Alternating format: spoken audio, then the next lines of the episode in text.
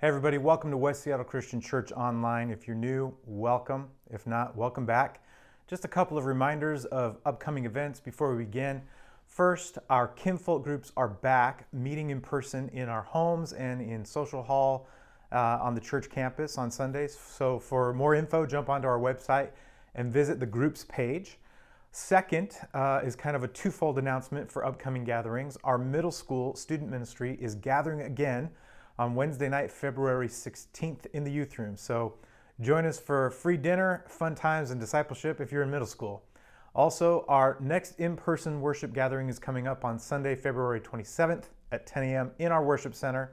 Masks are required, and we hope to see you there. Lastly, we are in the middle of this important series called The Basics, where we're looking at the fundamentals of the Christian faith. So, this is good for you if you're new to Christianity and following Jesus, and it's also good for you if you've been a Christian for years.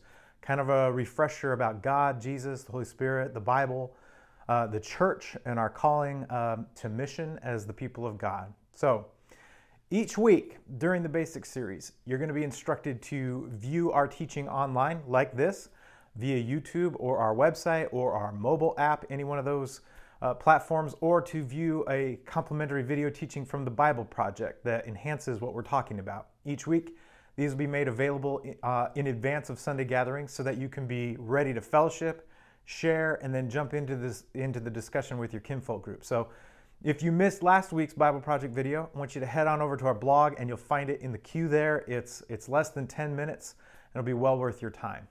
Okay. If you've been with us uh, in this basic series, you know that we started by talking about God in the first session by working through some Bible Project videos together. And then we followed that up with our own video. And we've done the same thing when learning about Jesus. And now uh, today we're talking about the Holy Spirit.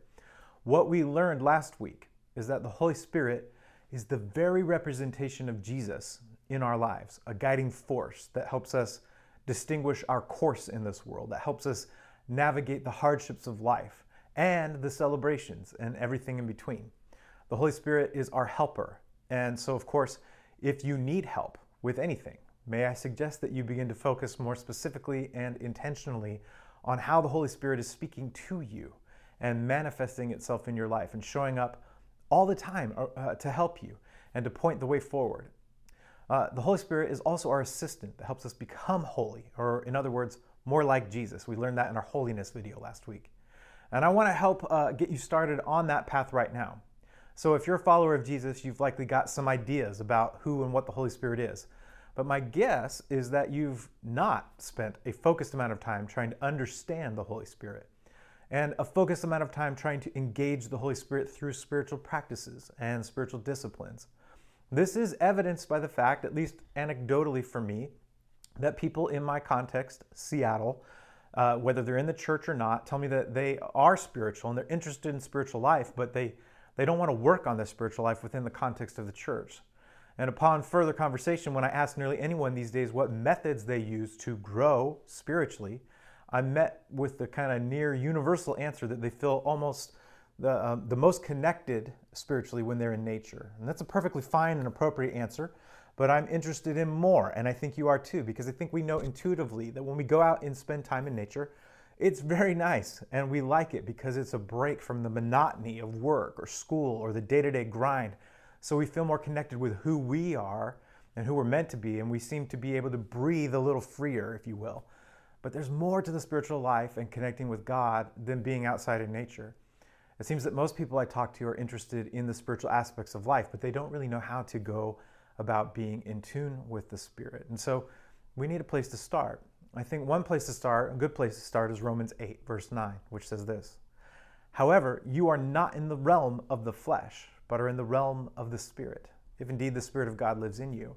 And if anyone doesn't have the Spirit of Christ, they do not belong to Christ. So, if you've been a Christian for a while, you know that it's the work of the Spirit that enables you to become a Christian in the first place. First and foremost, the scriptures tell us that the Holy Spirit comes and lives in us and dwells within us and confirms that we are sons and daughters of God. The Holy Spirit in our lives is like the down payment, the earnest money, if you will, the guarantee that we belong to God. And that's what Paul was saying in verse 9 of Romans 8. But most of the time, we're really, for lack of a better term, unconscious of the fact that the Holy Spirit is within us. Like, it's like we're not walking around bumping into the Spirit or feeling full of the Spirit uh, in the same sense that we're full when we eat a big meal or when our stomach is empty and then we drink a liter of water and we go out for a run and we feel it sloshing around inside of us. It's not like that. But the scriptures do tell us that the Holy Spirit works in such a way that we become aware of Him in our head and in our heart and in our total physicality.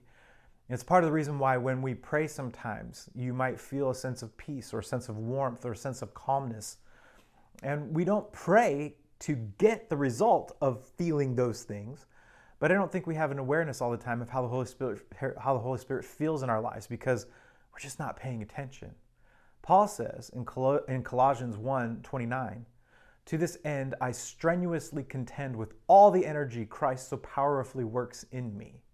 And what I want you to see in this verse is that Paul's normal experience as a Christian was to struggle with the awareness of God's power at work in his life. How many of us would say that every day we feel that in our lives? How many of us would probably say the opposite of that?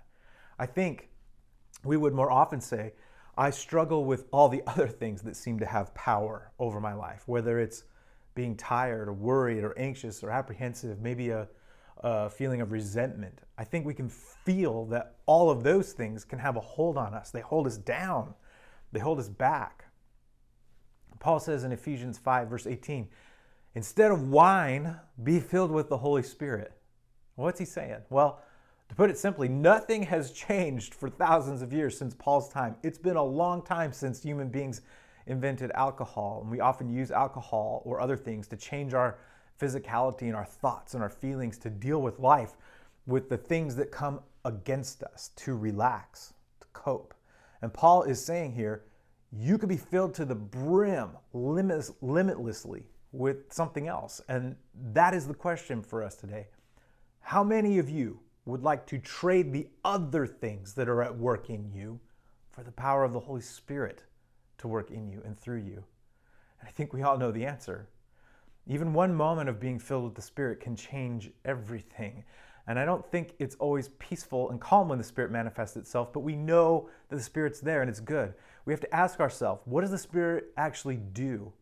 And this brings me to the second point I want to make. The first is that the Spirit is in you, and if you aren't aware of that, we have to learn to cultivate that awareness.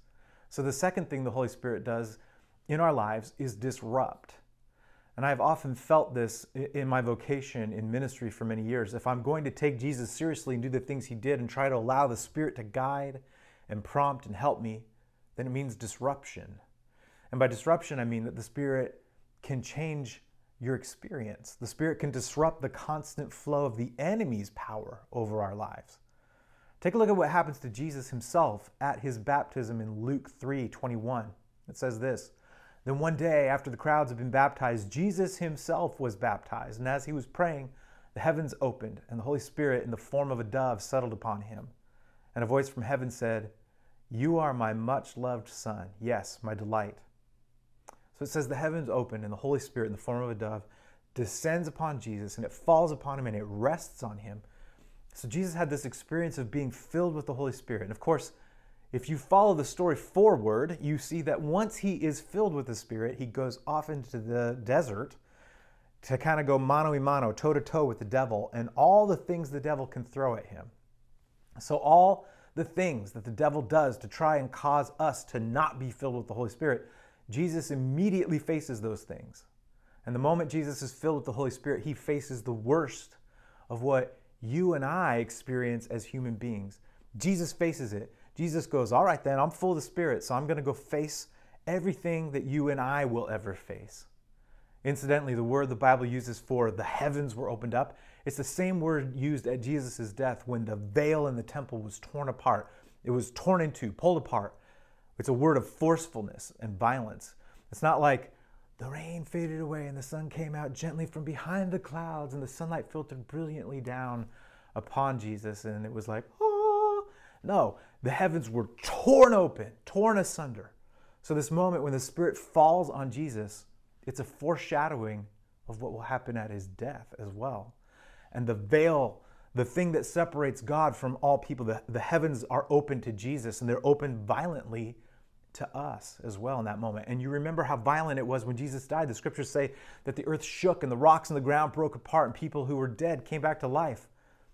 In other words, the pouring out of the Holy Spirit is disruptive. And you see that at Pentecost in the videos we, we watched last week from the Bible Project. It's disruptive. It reminds me of Isaiah 61, which I think illustrates it really well. It says, Oh, that you would rend the heavens and come down, that the mountains would tremble before you. I think Uh, Isaiah's prophetic prayer was answered. It came to be at Jesus' baptism and again at his death. And so here's the deal the scriptures say that the Holy Spirit lives in you if you know Jesus, and nothing can keep the heavens from opening and the Spirit from being poured out upon you. Many of you, though, are probably nodding because you believe that, because the scriptures say it. So, why does it seem that so often the opposite happens? Have any of you ever felt like heaven was closed to you? I have. And if nothing can ever separate us from the love of God, then why does that happen? And that's what I'd like to press into for a moment this morning because I think after everything we learned last week, I, th- I, still think it's because why people don't look to the church anymore for spiritual guidance. Because the church and a lot of Christians just say, this is the way it is. And then we don't deal with it when it feels like there's so much separation from, from God and the Spirit in our day to day lives. I think we need to deal with this question. How many of you feel like heaven is open to you today? If you don't, may I suggest that just like Jesus, the moment you believe in Jesus and accept the Holy Spirit in your life, the enemy views you as just that, as an enemy. You are against him, and he wants you with him on his side, or at least not actively opposed to him. And so he impresses you. And I don't mean that in the sense that you're like, wow, I'm so impressed with the devil. That's not what I'm talking about. What I mean is this how many of you have, here's the picture I want you to form in your mind. How many of you moved a piece of furniture away from its spot on the carpet at some point? or you've moved some lawn furniture in your lawn off the grass, and underneath you see this mark, this impression where whatever was there has left this dent, this impression. That's what I mean by the word impression. The enemy comes to us and brings lies and plans and temptations and circumstances, and he impresses those on our life. He impresses us, and we feel the weight of that impression. The circumstances of life can feel like a weight and it impresses us. And for some of us, it's so heavy that it, it, in fact, it leaves scars. So we're living under the impression, the weight, the threat of the enemy. That's why Jesus came. He took each and every impression that happened to every human being ever, and he took it on himself. And the culmination of that was his crucifixion. And it wasn't just the physical crucifixion that killed him, it was the weight of everything that you have ever experienced that separates you from the opening of heaven and the experience of God and the experience of the Spirit. And so we have to realize that and figure out what practices help us have real rhythms of life that open us to the heavens. One of those is being with a church family that helps you navigate these impressions from the enemy that you're trying to that are trying to press you down. Another can be going to a counselor that can help you deal with this, uh, the scars and the circumstances of life that have been left on you. And another is specific spiritual disciplines like prayer and fasting, moving into those. All these things are like lifting up a chair off the carpet for a long enough period of time so that the impression marks come out of the carpet. The Holy Spirit can remove those impressions. So, how do you practice an awareness and engagement with the Holy Spirit in such a way where your life, uh, you're picking up that chair long enough so that the impressions beneath it go away and continue to stay away? What rhythms and practices are you engaging in to help you thwart the impression of the enemy through the power of the Spirit? And I want to tell you that Jesus, Jesus was able to do that, and He shows us the way. He lived in a response to the Father as like a prototype for us in an amazing way that's now available to us. I think sometimes we think that because Scripture tells us that Jesus was fully God and fully human, that Jesus was able to live the way He did because of the fully God part. He's fully God. So it was just so easy for Him, in other words. But the scriptures are also crystal clear that Jesus was like us in every way. Just go read Philippians 1 and 2 for reference. And what you'll find there, there's a word that's used there where it says Jesus empties himself, kenosis, and it becomes he becomes like us in every way. He leaves behind his divinity and becomes fully human. Yet he is filled with the Spirit, which means that Jesus' ability to be filled with the Spirit is also available to us.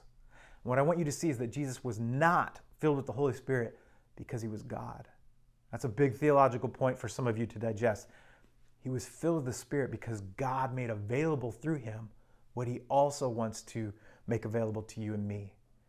We can steward our experience of heaven and be open to it and be more like Jesus. And we say this a lot here in our teaching at church that we want to be more like Jesus. And I think what some of us hear is that that just means being good or kind or compassionate or maybe less sinful, screwing up less. And those are good things, but I think there is so much more. To become like Jesus is to live before God, our Heavenly Father, in such a way that we are filled with the Holy Spirit in the same way that Jesus was filled. This is what Jesus made available to us, if we believe the scriptures, so that we can practice the presence of heaven in our daily lives. That's my encouragement to you today that we have hope in Jesus because the same power of the Holy Spirit that was in him is available to you and me. It's like Jesus was tuned in and he beckons us to tune in as well. When we start to listen and look at who Jesus is, the Holy Spirit comes rushing into our lives and informs us how to live and how to deal. And the Holy Spirit comforts and heals and protects because the Holy Spirit is the Spirit of Jesus and He loves us. It's not just that Jesus is a good example for us, He is the Lord of life itself. He is the Lord of all life, and He gives us life, true life.